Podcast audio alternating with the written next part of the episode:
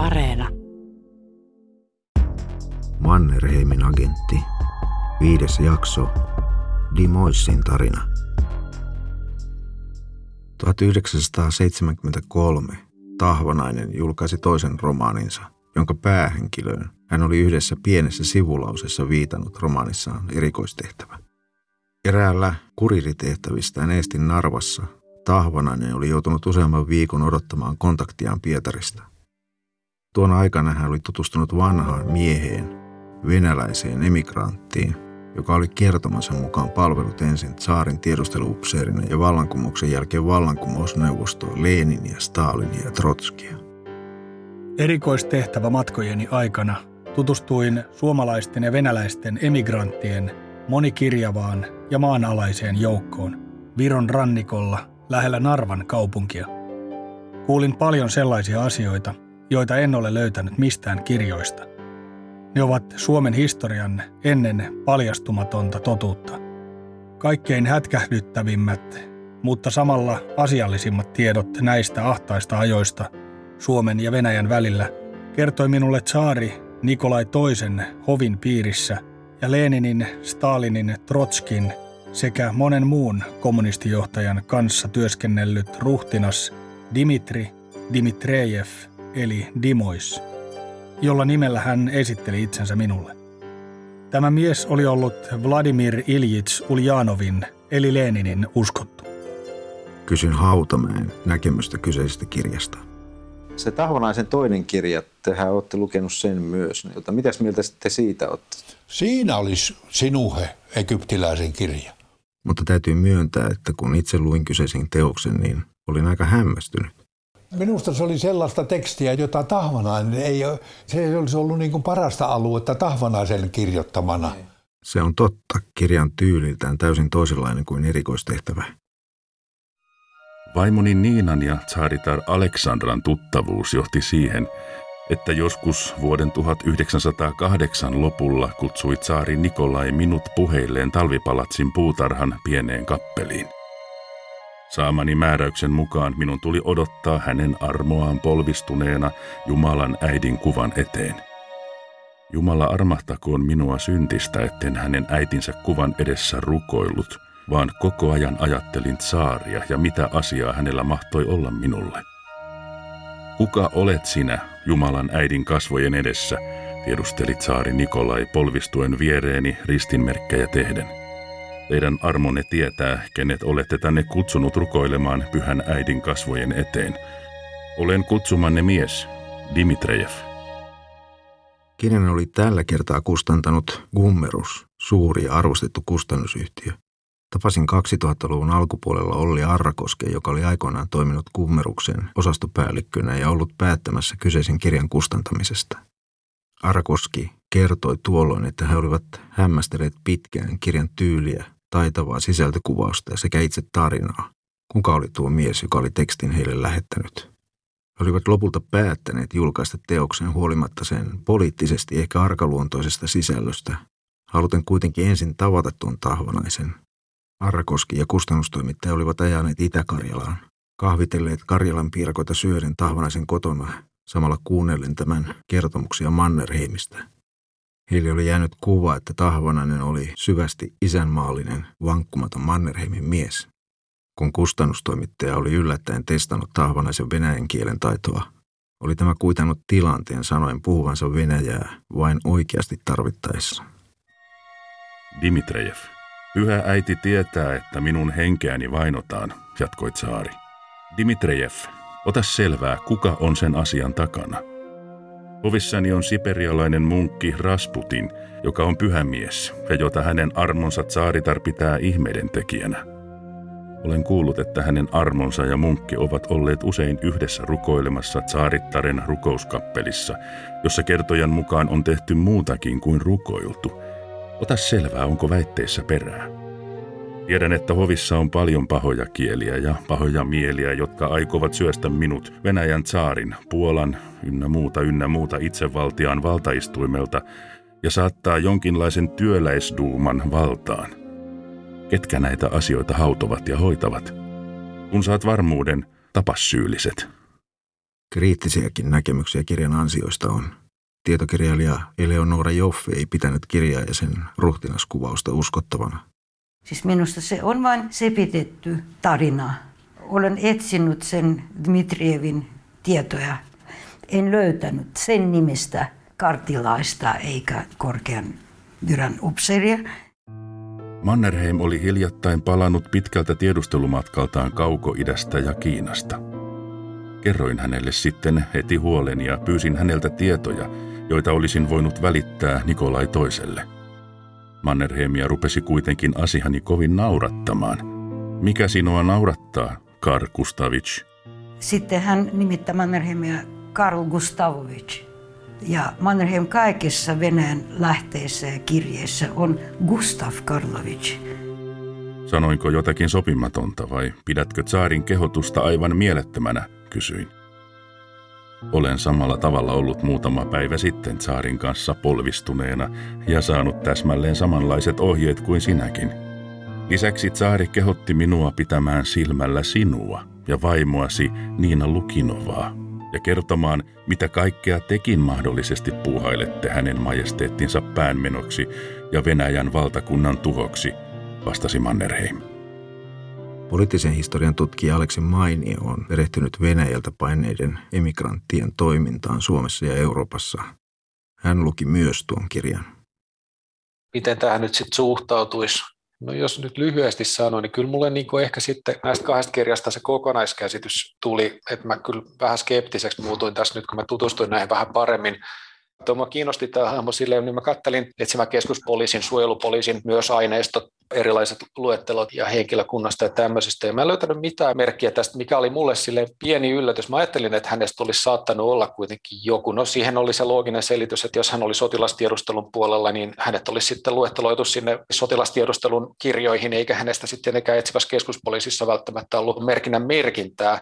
Ehdit sä perehtyä siihen jälkimmäiseen kirjaan juuri niin kirjallisena tuotteena? Kyllähän se nyt tietenkin kertoo jotain, että tämän kustannusyhtiö ottanut julkaistavakseen, että ei tavallaan niin heikkoa tekstiä tietenkään voi olla. Kun kansalla ei ollut oikeastaan mitään, oli hyvin ymmärrettävää, että Plehanovin julistukset ja sosialistisen puolueen agitaatio olivat kansalle kuin virkistävää elämänvettä – Venäläinen työväenliike toimi siihen aikaan maan alla, piilossa virkavallalta ja tsaarin urkkioilta. Mutta ei niin piilossa, ettei valeppukuinen katsoja olisi päässyt mukaan heidän rientoihinsa. Niinpä eräänä talvisena iltana vuonna 1900 kulki sana kahvilasta toiseen, että venäläinen työväenliikkeen johtaja Vladimir Iljich Uljanov puhuu erään kuppilan kellarikerroksessa. Menin muiden mukana tuohon tilaisuuteen. Halusin nähdä työväenliikkeen johtajan ja kuulla, mitä hänellä olisi sanottavaa. Jos miettii, että mikä tämän kirjan suhde on tavallaan todellisuuteen, niin mulle tuli kyllä todella kriittinen kuva siitä. Mutta sitten se kysymys mun mielestä on aika kiinnostava kuitenkin, että kuka tämä tahvanainen on kaikesta huolimatta, että, että mistä hän tulee, mikä hänen tausta on, kuka hän on. Niin sitten tapahtui, että Vladimir Uljanov asui muutaman viikon talossani – jos tsaarivallan kannattajat olisivat tienneet sen, olisivat minun ja perheeni päivät tulleet nopeasti luetuiksi, eikä siinä Mannerheiminkaan olisi hyvin käynyt. Leninin ehdottomana periaatteena oli tuolloin, että jokaiselle kansakunnalle ja ihmiselle oli annettava vapautensa ja määräämisoikeutensa kansanvaltaisella tavalla johdettuna. Juuri tämä kohta oli silloin keskustelussamme erityisesti miellyttänyt Mannerheimia – hän oli heti ottanut puheeksi periaatteen ja Suomen kohtalon. Millä tavalla Leninillä oli tarkoitus soveltaa sosialistista ohjelmaa Suomea ja sen heimoveljiä kohtaan, jos hänen ajamansa suunta pääsisi voitolle? Leninin nopea ja kiertelemätön vastaus oli, Suomi ja sen heimolaiset eivät ole Venäjä, eivätkä venäläisiä. Suomi on kansallisuudeltaan erilainen kuin sen naapurimaat – Suomalaiset saisivat itsenäisyyden ja heidän kanssaan kaikki suomalaisheimot. Muistakaa nuo sananne, jos puolueellenne ja teille itsellenne hyvin käy, vastasi Mannerheim heidän keskustelunsa päätteeksi. Hän kirjoittaa esimerkiksi Mannerheimista, että neuvostojohto, Lenin ja kumppanit, että miten he tiesivät, että Mannerheim ei ollut samanlainen bolshevikkien vihaaja kuin vaikka valkoinen kenraali Judenits, Kolchak, Denikin, Korillov, vaan että hän oli jotenkin erilainen ja että hänen pyrkimyksenään ei olisi ollut kaataa neuvostojärjestelmää, vaan ainoastaan turvata Suomen itsenäisyys, niin tämä on aivan lapsellinen, aivan lapsellinen niin kuin ajatusrakennelma, ei pidä ollenkaan paikkansa. Tässä Tahvanaisen tekstissä on mielestäni lukuisia erittäin taitavasti kirjoitettuja tilanteita ja kohtauksia. Erityisen vaikuttavan Tahvanaisen kuvaus siitä, kuinka Dimois menetti perheensä. Vasta tammikuun puolivälissä vuonna 1920 pääsin palaamaan takaisin Pietariin ja kotiini. Mutta kaupunkiasuntoni ovella minua olivat vastassa uudet isännät. Talostani oli tehty Pietarin neuvoston määräyksestä jonkinlainen neuvoston jäsenten majoituskolhoosi. Milla oli ajettu sieltä pois. En löytänyt Veeraakaan enkä taloutta hoitamaan jätettyä inkeriläistyttöä. Arhailin Pietarin kaduilla ilman päämäärää ja etsin jonkinlaista issikan tapaista tai muuta kyytineuvoa. Eräällä sivukadulla tuli vastaani Niinan serkku Bogdanov, joka oli niin surullisen ja pahaenteisen näköinen, että pelkäsin jotain kauheata tapahtuneen. Hän tarttui käsivarteen ja lähti kuljettamaan minua Pietarin talojen takapihoja pitkin johonkin. Tulimme ränsistyneeseen taloon, jonka katto ja ovet olivat melkein putoamaisillaan maahan. Avasimme oven ja astuimme puolihämärään tupaan. Pöydän päässä istui harmaapartainen, vapiseva mies, vierellään nähtävästi hänen vaimonsa. Vanhus viittasi kädellään nurkassa olevaan sänkyyn ja siinä makaavaan ihmismöykkyyn, joka liikahteli ja voihki räsyisen peitteen alla. Kiskaisin peiton pois makaavan päältä ja tuskasta parahtain putosin polvilleni. Siinä makasi vaimoni Niina sinipunaisiksi raavituin kasvoin kuumehoureissaan vaatteet riekaleina. Hänet löydettiin talosi ulkopuolelta revittynä, raiskattuna, piestynä ja puolikuoliaaksi paleltuneena. Sotilaat ja muut villitsijät olivat häntä pidelleet ja turmelleet. Luitko esimerkiksi sen jakson, jossa niin tämä Dimois löytää perheensä tapettuna? Noterasin, että siinä oli tämmöinen kohta, mutta en ole lukenut sitä niin tarkkaan, kun pystyisin sanomaan sen vaikuttavuudesta. Tai... Istuin ja seisoin vaimoni vuoteen vieressä – Istuuduin sänkyyn, otin hänet syliini ja suutelin häntä. Puristin hänet rintaani vasten ja rukoilin Jumalalta kaikkea, mitä ihminen voi surussaan, vihassaan ja kostonhalussaan pyytää. Aamu alkoi sarastaa. Sitten hänen kuihtuneet ja veren sinertämät huulensa liikkuivat. Ne muodostivat kuiskaavia, katkonaisia sanoja, joista saatoin ymmärtää, kiitos Dimois, rakkaani. Ne repivät, surmasivat minut. Anna anteeksi. Dimois, pelasta Milla. Vastu, Jumala, pelasta, soperteli hän. Hän puristi vielä heikosti käsivarttani ja sulki sitten silmänsä ikuiseen uneen. Tarinassa Dimois ei hellitä, vaan etsii syylliset käsinsä ja rankaisee heitä. Missä Milla on? Vastaa sika, saatana, huusin pastulle. Tämä viittasi kädellään makuuhuoneeseen päin murahtain. Tuolla kai. Ei se ole minun syytäni. Itsehän sen teki. Teki minkä? Tiuskaisin ja syöksyin makuuhuoneeseen. Tapasin Millan lattialta, puoli alastomana, kuolleena. Hänen kätensä ulottuvilla oli ruisku, myrkkyruisku. Makasitko sinä väkisin minun lapseni, minun omassa sängyssäni, kähisin. Se ei ole enää aikoihin ollut sinun sänkysi, vaan minun. Ja hakkaani nussin silloin, kun minua haluttaa. Näin vaikka väkisin. Enempää en jaksanut kuunnella hänen röyhkeyttään. Tempasin olohuoneen seinältä raskaan ratsusapelini. Venin sen ulos huotrastaan ja katkaisin pastun kaulan yhdellä huitaisulla. Tein sen voimalla, harkitusti, vihassa – Tämä Dimoisin tarina päättyy kohtaukseen, jossa lähestyvästä kuolemastaan tietoinen Leeni lukee Kominternin jäsenille testamenttinsa. Ennen kuin hän rupesi lukemaan kirjoitustaan, hän otti taskustaan pienen pillerirasian, tarttui pöydällä olevaan vesilasiin, mutta siirsikin sen takaisin ja kilautti pöydällä olevaa helistinkelloa. Lenin on tietoinen myös, että joku hänen lähimmistään myrkyttää häntä. Ovelle ilmestyi nainen, ilmeisesti Leninin vaimo tai hänen ystävättärensä. Lenin pyysi häneltä kannullista kylmää vettä ja puhdasta juomalasia. Nainen täytti pyynnön. Sitten Lenin otti pillerin ja kulautti vettä päälle. Jokainen huoneessa olijoista seurasi tätä toimitusta herkeämättä. Leninkin huomasi tuon kiihkeän uteliaisuuden ja virkkoi. Jos jotakuta janottaa, niin karahvista voi ottaa vettä. Kukaan ei kuitenkaan juonut.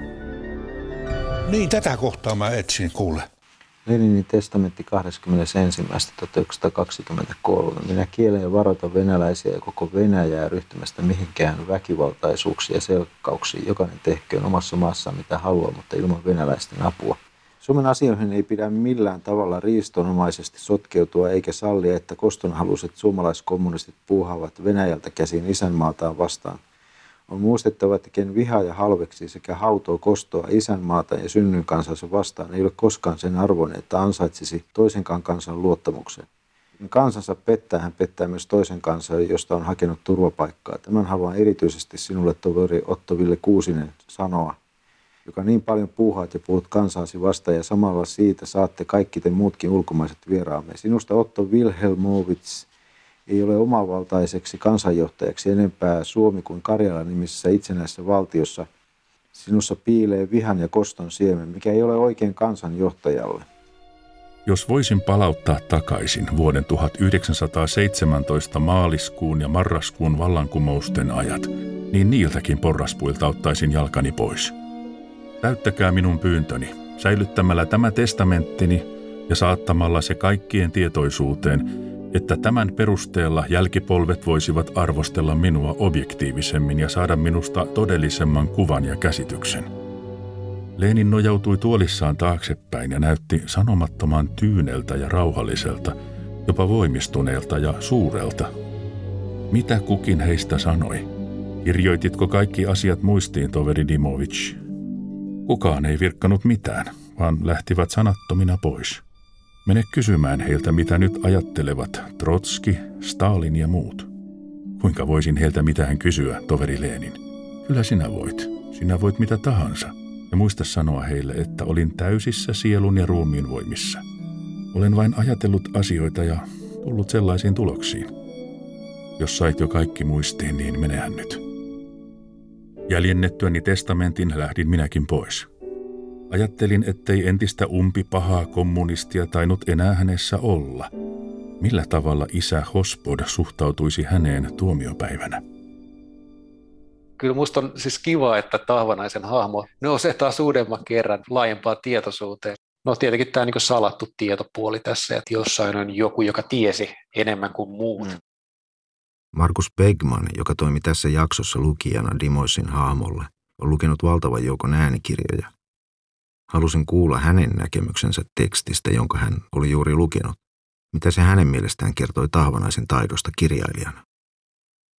No tietysti koko tarina oli todella yllättävä. Siis kun en ole tuommoisesta kirjasta tiennyt mitään, en tuommoista ihmestä tiennyt mitään. Ja nämä yksityiskohdat, mitä siellä kerrotaan, kytketään niin semmoisiin historiallisiin maailman ja Venäjän vaiheisiin ja Suomen, josta on tiennyt, mutta, mutta nämä niin tämmöiset kulissien takana olevat jutut, niin aika semmoista huimaa luettavaa, mutta hirveän hyvin kirjoitettu, oli niin kuin nopeasti koukuttu jotenkin siihen tarinaan ja tämä Leninin viimeinen puhe ja kaikki mitä tässä oli, niin jollakin lailla mulla jäi ensinnäkin semmoinen kuin valtarimainen fiilis tuosta kuviosta, että tässä oli tämmöinen niin kuin yksi ihminen, joka kulkee valta, jolle tapahtuu jonka ympäriltä kuolee ihmisiä ja alkaa taas jotain uutta ja tällainen. Ja sitten tämä Leninin loppupuhe, ja mitä se sisälsi siitä, että unohtakaa tämä Neuvostoliitto ja, ja näin. Ja tota, mitä Otto Ville Kuusiselle oli osoitettu siinä ja tällä. Niin ne oli aika kohtauksina, mutta kyllä ylipäätään toi, että kun on isoja tämmöisiä monoliittisia tapahtumia mistä lukee koulussa ja historiankirjoista ja sitten se, että niiden ympärille kudotaan elämään, niin se on vaan kauhean kiinnostavaa kokonaisuudessaan. Tämä on niin hyvin kirjoitettu, niin siinä tulee just se että onko se faktaa tai fiktio, koska jotenkin haluaisi uskoa siihen tarinaan, koska siellä on niin just semmoisia, että tulee mieleen, että, että kuinka nämä olisi voinut keksiä tai miten nämä kaikki sillä lailla, mutta tota... Seuraavassa jaksossa jatkamme Tahvanaisen tarinan seuraamista. Ja kuvioon tulee koulutus salaisen radiolähettimen käyttäjäksi.